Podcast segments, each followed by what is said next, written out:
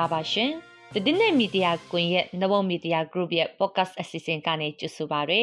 ။ဒီအစီအစဉ်ကတော့တိုင်းရင်းသားဒေသတွေထဲကအဖြစ်အပျက်တွေနဲ့ဆက်ဆက်တဲ့သတင်းတွေကိုစူးစီးတင်ဆက်ပေးနေတာဖြစ်ပါတယ်။နဘုံမီဒီယာ group ရဲ့ podcast link chat ကိုတရိုက်နားဆင်နိုင်တယ်လို့ download လုပ်ချပြီးအဆင်ပြေတဲ့အချိန်မှမှနားထောင်ရင်လည်းရပါတယ်။ကျွန်မကနူးနူးပါ။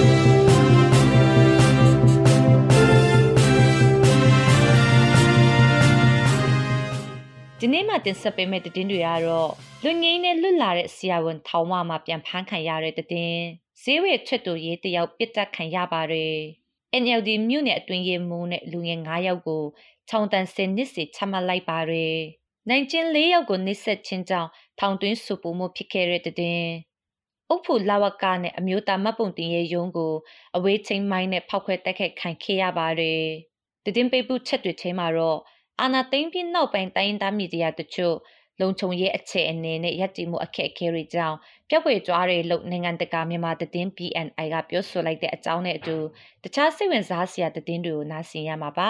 တည်င်းတွေကိုတော့ကျမနူးနူးနဲ့အတူဆိုင်းလန်ဆယ်ကိုစောပွေးတို့ကနေတင်ဆက်ပေးကြမှာပါ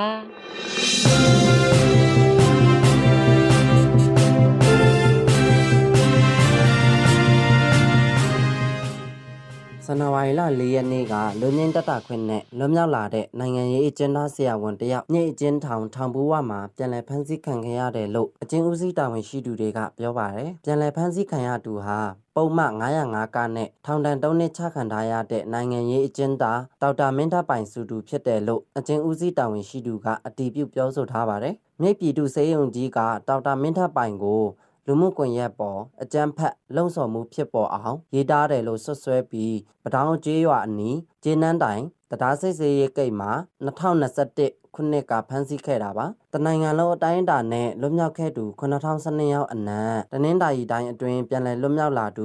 153ယောက်ရှိခဲ့ပြီးမြေအကျဉ်းထောင်မှနိုင်ငံရေးကျင်းသားများအပါအဝင်82ဦးပြန်လွတ်ပေးခဲ့သူတွေထဲက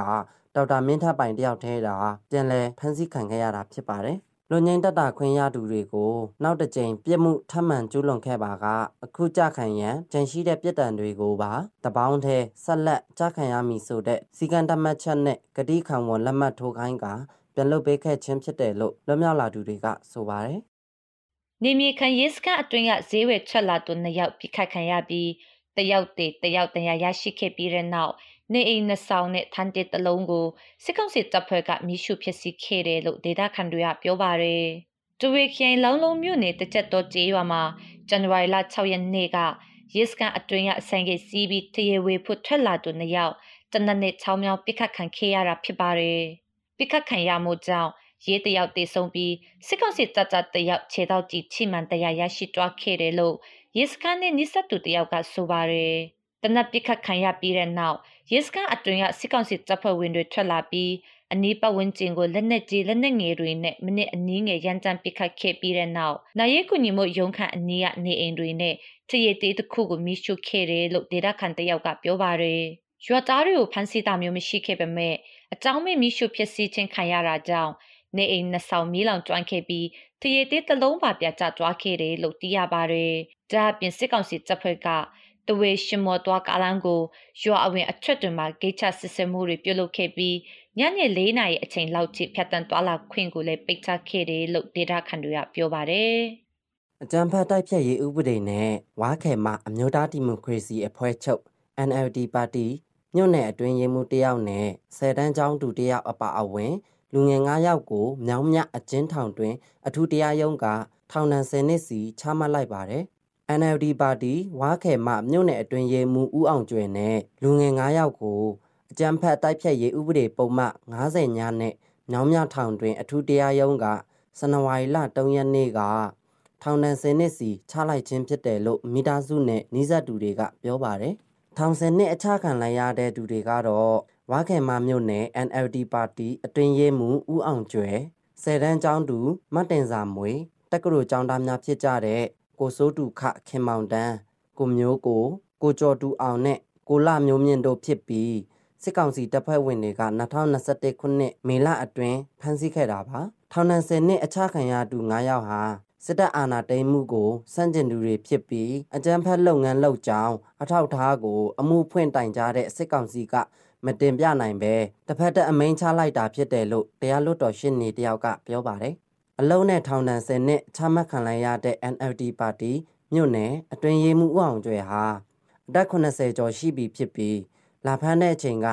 စစ်တပ်နဲ့ရဲတပ်ဖွဲ့ဝင်တွေကအိမ်ကိုဝင်ရောက်စီးနင်းကဖမ်းဆီးခဲ့တာဖြစ်တယ်လို့ဒေသခံတွေကဆိုပါတယ်။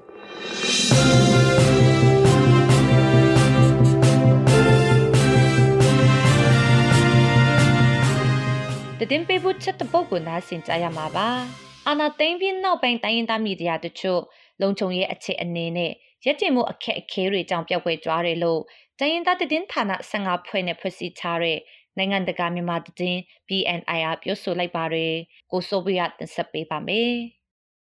ထိုင်းနိုင်ငံချင်းမိုင်မြို့မှာနှစ်ကုန်ပိုင်းကပြုလုပ်တဲ့ဆီယနာသိန်းကာလအတွင်းတိုင်းမီဒီယာများကိုလေ့လာခြင်းနဲ့ဆီယနာရှင်စနစ်အနှုတ်ရှည်ရေးအတွက်အတုံးချခံငင်းချင်းရေးဆိုတဲ့စာတမ်းမိတ်ဆက်ပွဲအခမ်းအနားမှာပြောဆိုလိုက်တာဖြစ်ပါတယ်။ BNN ရဲ့ဗန်နာရေးဥက္ကဋ္ဌဆိုင်မင်ကတိုင်းမီဒီယာတချို့လုပ်ငန်းတွေရပ်တန့်သွားရတာနဲ့ပတ်သက်ပြီးအခုလိုပြောပါတယ်။တည်င်းတိုက်ပြတ်သွားတဲ့မီဒီယာပေါ့နော်အဲ့ဒါတွေကတော်တော်များများရှိပါတယ်ဥပမာချင်းပြည်နယ်မှာဆိုရင်တည်င်းမီဒီယာ16ခုရှိတယ်အခု10ခုကပျောက်နေပြီထို့အတူပဲကျွန်တော်တို့ရှမ်းပြည်မှာလည်းအဲ့လိုပဲ ငါ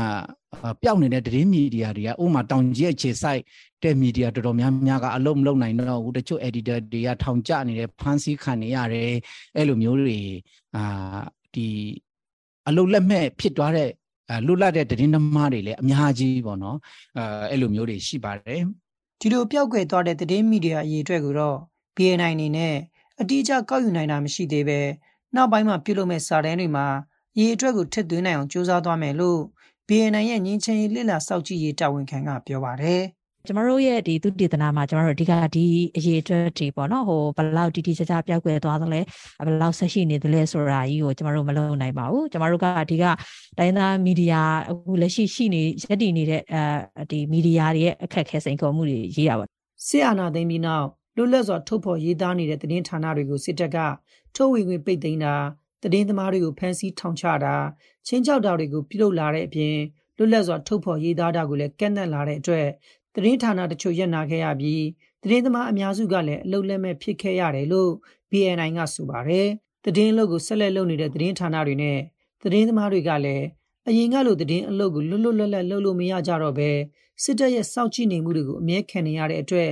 အန်ရီယာဂျာကနေပုံရင်းရှောင်ရည်သတင်းအလုပ်ကိုလှုပ်ဆောင်နေရတယ်လို့ BNI ကပြောပါတယ်။ ဒေါက်တာတင်ညိုကတော့ BNI ရဲ့ Managing Director ဖြစ်ပါတယ်။တိုင်းရင်းသားမီဒီယာတွေရှိနေရတဲ့နေရာတွေကအမ်တာမနယ်မြေချင်းတယ်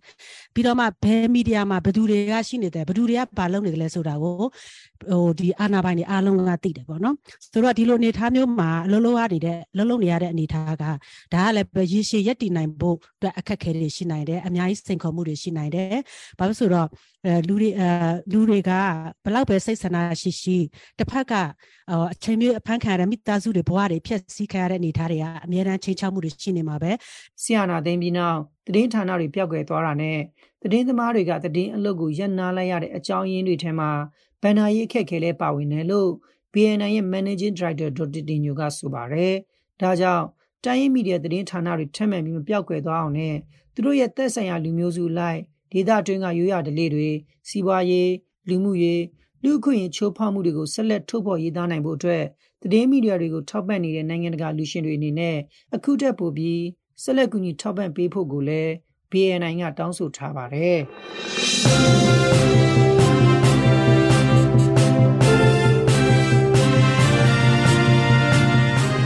ရင်ပန်းမှုကြောင့်ပသိအကျဉ်းထောင်တွင်စန္ဒပြမှုဖြစ်ပွားပြီးရဲနဲ့ထောင်အုပ်ချုပ်ရေးအဖွဲ့က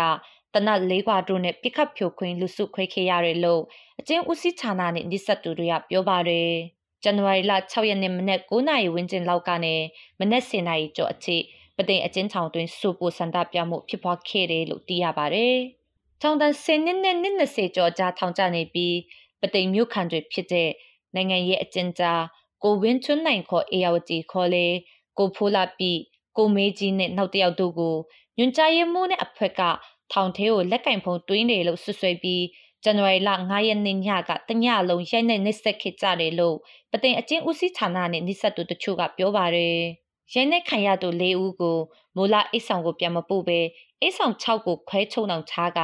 ကျန်နိုင်ငံရဲ့အကျဉ်းသားတွေကိုတွားရောက်တွိဆုံခွင့်မပြုတာကြောင့်တွိဆုံခွင့်ပေးရတဲ့အဖြစ်အပျက်မှန်ဖော်ထုတ်ရဲ့အတွက်စန္ဒပြရာကနေချောင်းတွင်းစုပူမှုဖြစ်ပွားခဲ့တာဖြစ်တယ်လို့သိရပါတယ်။ လက်ရှိမှာတော့အိတ်ဆောင်တင်နဲ့အိတ်ဆောင်နစ်ကနိုင်ငံရဲ့အကျဉ်းသား25ဦးကျော်ကိုထောင်ကျရာစုအကျဉ်းသားတွေနဲ့ဖွဲ့စည်းထားတဲ့ထောင်စည်းကမ်းထိန်းသိမ်းရေးအဖွဲ့ကရိုက်နှက်ပြီးချောင်းအာနာပိုင်အဖွဲ့ကစစ်ဆေးနေတယ်လို့ရေးတပ်ဖွဲ့နဲ့နှိစက်သူတချို့ကဆိုပါတယ်။ဒါပြင်ပသိမ်နေမြေရေးစခမှုနဲ့ရေးတပ်ဖွဲ့ဝင်တွေကထောင်အတွင်းအချစ်ဝင်ရောက်က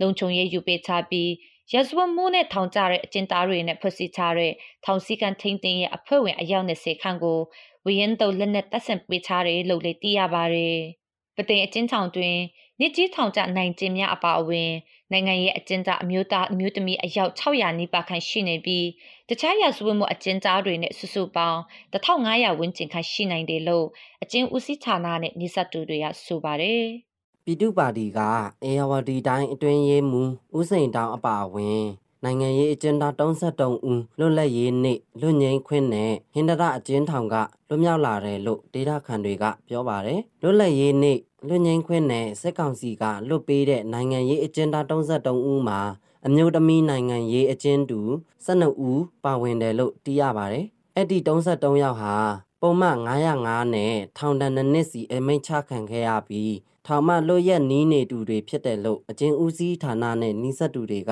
ဆိုပါတယ်။လွတ်မြောက်လာတဲ့နိုင်ကျင်း33ဦးဟာဟင်္ဒရခရိုင်အတွင်းရှိညံအောင်ကနောင်ကြံခင်းအင်ကပူထူးကြီးနဲ့လေးမျက်နာစတဲ့ညွန့်နယ်တွေဘက်ကတူတွေဖြစ်ကြပြီးအများစုကတော့စစ်တပ်အာဏာသိမ်းမှုနဲ့ပတ်သက်ပြီးစန့်ကျင်စန္ဒထုတ်ဖော်ကြတာကြောင့်စစ်ကောင်စီကဖမ်းဆီးထောင်ချခဲ့တာပါ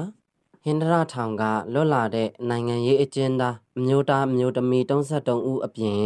တခြားပြစ်မှုတွေနဲ့လွတ်လာသူ89ဦးလည်းပါတဲ့အတွက်ဇန်နဝါရီ၄ရက်နေ့လွတ်လပ်ရေးနေ့လွတ်ငင်းခွင့်နဲ့လွတ်လာသူစုစုပေါင်း120ဦးဖြစ်တယ်လို့နှီးဆက်သူတွေကပြောပါတယ်။လက်ရှိမှာဟင်္ဒရအကျဉ်းထောင်တွင်နိုင်ငံရေးပုံမှန်အမျိုးမျိုးတက်ပြီးဆက်လက်ဖမ်းဆီးခံထားရတဲ့နိုင်ငံရေးအကျဉ်းသားနေရာဝန်းကျင်ခန့်ရှိနေနိုင်သေးတယ်လို့ဒေတာခန် နိုင်ငံရေးတက်ကြွလှုပ်ရှားသူတွေကတုံးတက်ပြောဆိုထားပါတယ်။နိုင်ငံတော်ဝန်အကျဉ်းချခံနေရတဲ့အကျဉ်းသား9012ဦးကိုစင်ရတုလွတ်လပ်ရေးအထိန်အမတ်နဲ့လူမှုရေးထောက်ထားမှုအရာချွင်းချက်ထားပြီးလွတ်ငင်းခွင့်ပေးခြင်းဖြစ်ကြောင်းစစ်ကောင်စီကထုတ်ပြန်ထားပါတယ်။ဒါအပြင်လူတက်မှုလက်နက်မှု မတရားအတင်းဆက်တွယ်မှုမူရစ်စေဝါနဲ့တက်ဆိုင်တဲ့အမှုတွေတဘာဝပေးအပ်တဲ့စီမံခန့်ခွဲမှုဆိုင်ရာပြစ်မှု အကြမ်းဖက်ဥပဒေချိုးဖောက်မှုနဲ့အဂတိလိုက်စားမှုတွေအပတခြားပြစ်မှုတွေနဲ့အကျဉ်းချခံနေရသူတွေကိုပြစ်ဒဏ်ရဲ့6ပုံတပုံလွန်ငင်းတတ်တာခွင့်ပြုလိုက်တယ်လို့လည်းစစ်ကောင်စီပြောခွင့်ရသူဗိုလ်ချုပ်စောမင်းထွန်းက VOA သတင်းဌာနကို ပြောထားပါတယ်။ကြာယဝတီခရိုင်ပြည်သူ့ကာကွယ်ရေးတပ်ရင်3800နှစ်ကနန်းထန်အောင်စစ်စင်ရဲ့အဖြစ်စစ်ကောင်စီလက်အောက်ခံမြို့နယ်လူဝင်မှုကြီးကြပ်ရေးနဲ့ အမျိုးသားမပုံတင်ရဲ့ဦးစီးဌာနလဝကယုံကိုအဝေးချိန်မိုင်းနဲ့ဖောက်ခွဲတိုက်ခိုက်ခဲ့တယ်လို့မြို့ခံပြည်သူတွေကပြောပါတယ်။အုပ်ဖို့မြို့ချမ်းမြတာမြေရက်ကွက်ပြင်းရလန်းကမြို့နယ်လဝကယုံကိုကြာယဝတီခရိုင်တိုက်ရင်3800နှစ်က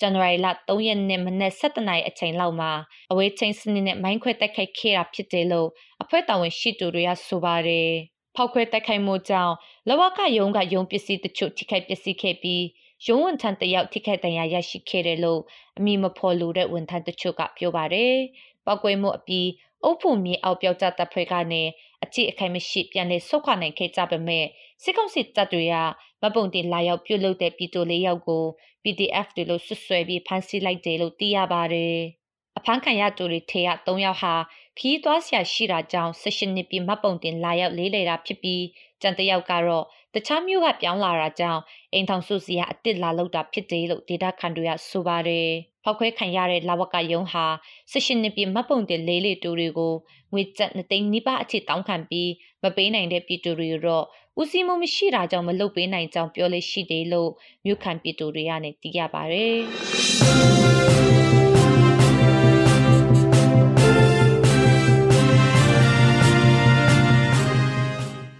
တည်င်းပေးဖို့ချက်တဲ့ပုတ်ကိုနားထောင်ကြရမှာပါ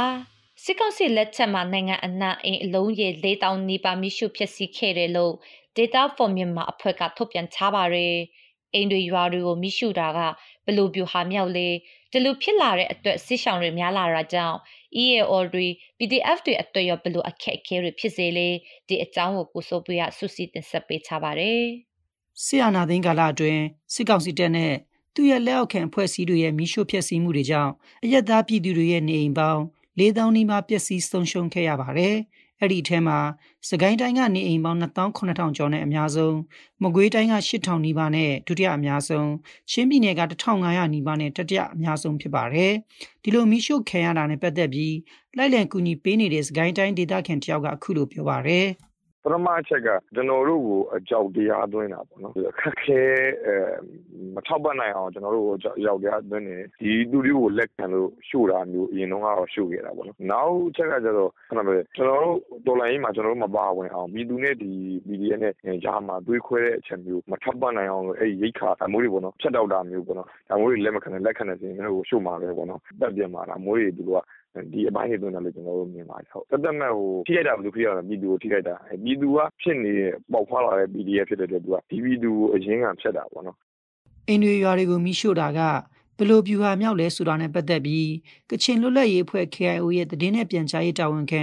ဗိုလ်မှူးကြီးနော်ဘူးကလည်းအခုလိုပြောပါတယ်။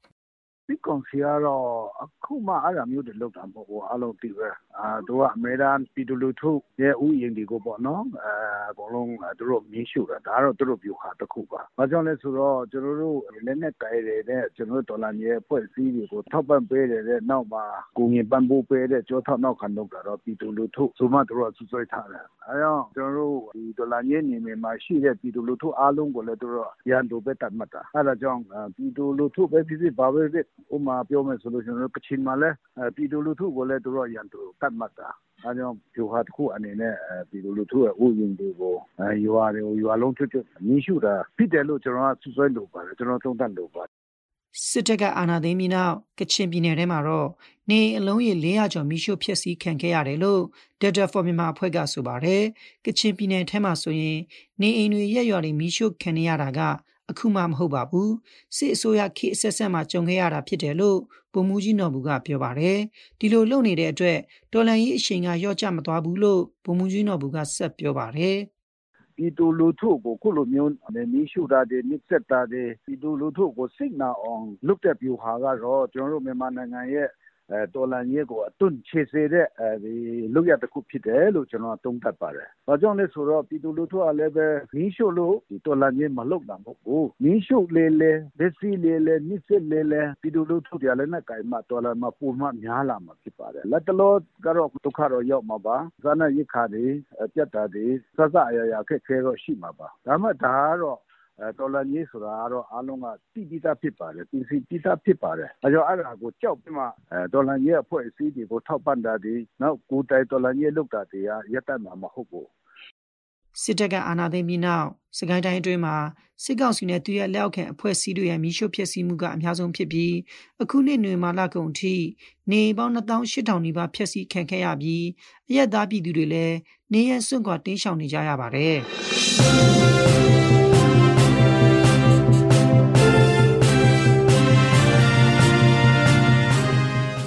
ဒီနေ့ရဲ့တဲ့အစီအစဉ်ကိုဒီမှာပဲရနာမှာဖြစ်ပါရရှင်။တိုင်းရင်းသားဒေတာတွေထဲကအဖြစ်ပြက်တွေနဲ့ဆက်ဆက်တဲ့တဲ့င်းတွေကိုတဲ့နေ့မီဒီယာကွန်ရက်ဝိုင်းတော်သားတွေကတင်ဆက်ပေးခဲ့တာဖြစ်ပါတယ်။တဲ့နေ့မီဒီယာကွန်ရက်တဲ့ဌာနရဲ့ podcast လေးချက်တူနားဆင်နေကြတဲ့မိဘပြည်သူအားလုံးရှင်လန်းချမ်းမြေ့ကြပါစေရှင်။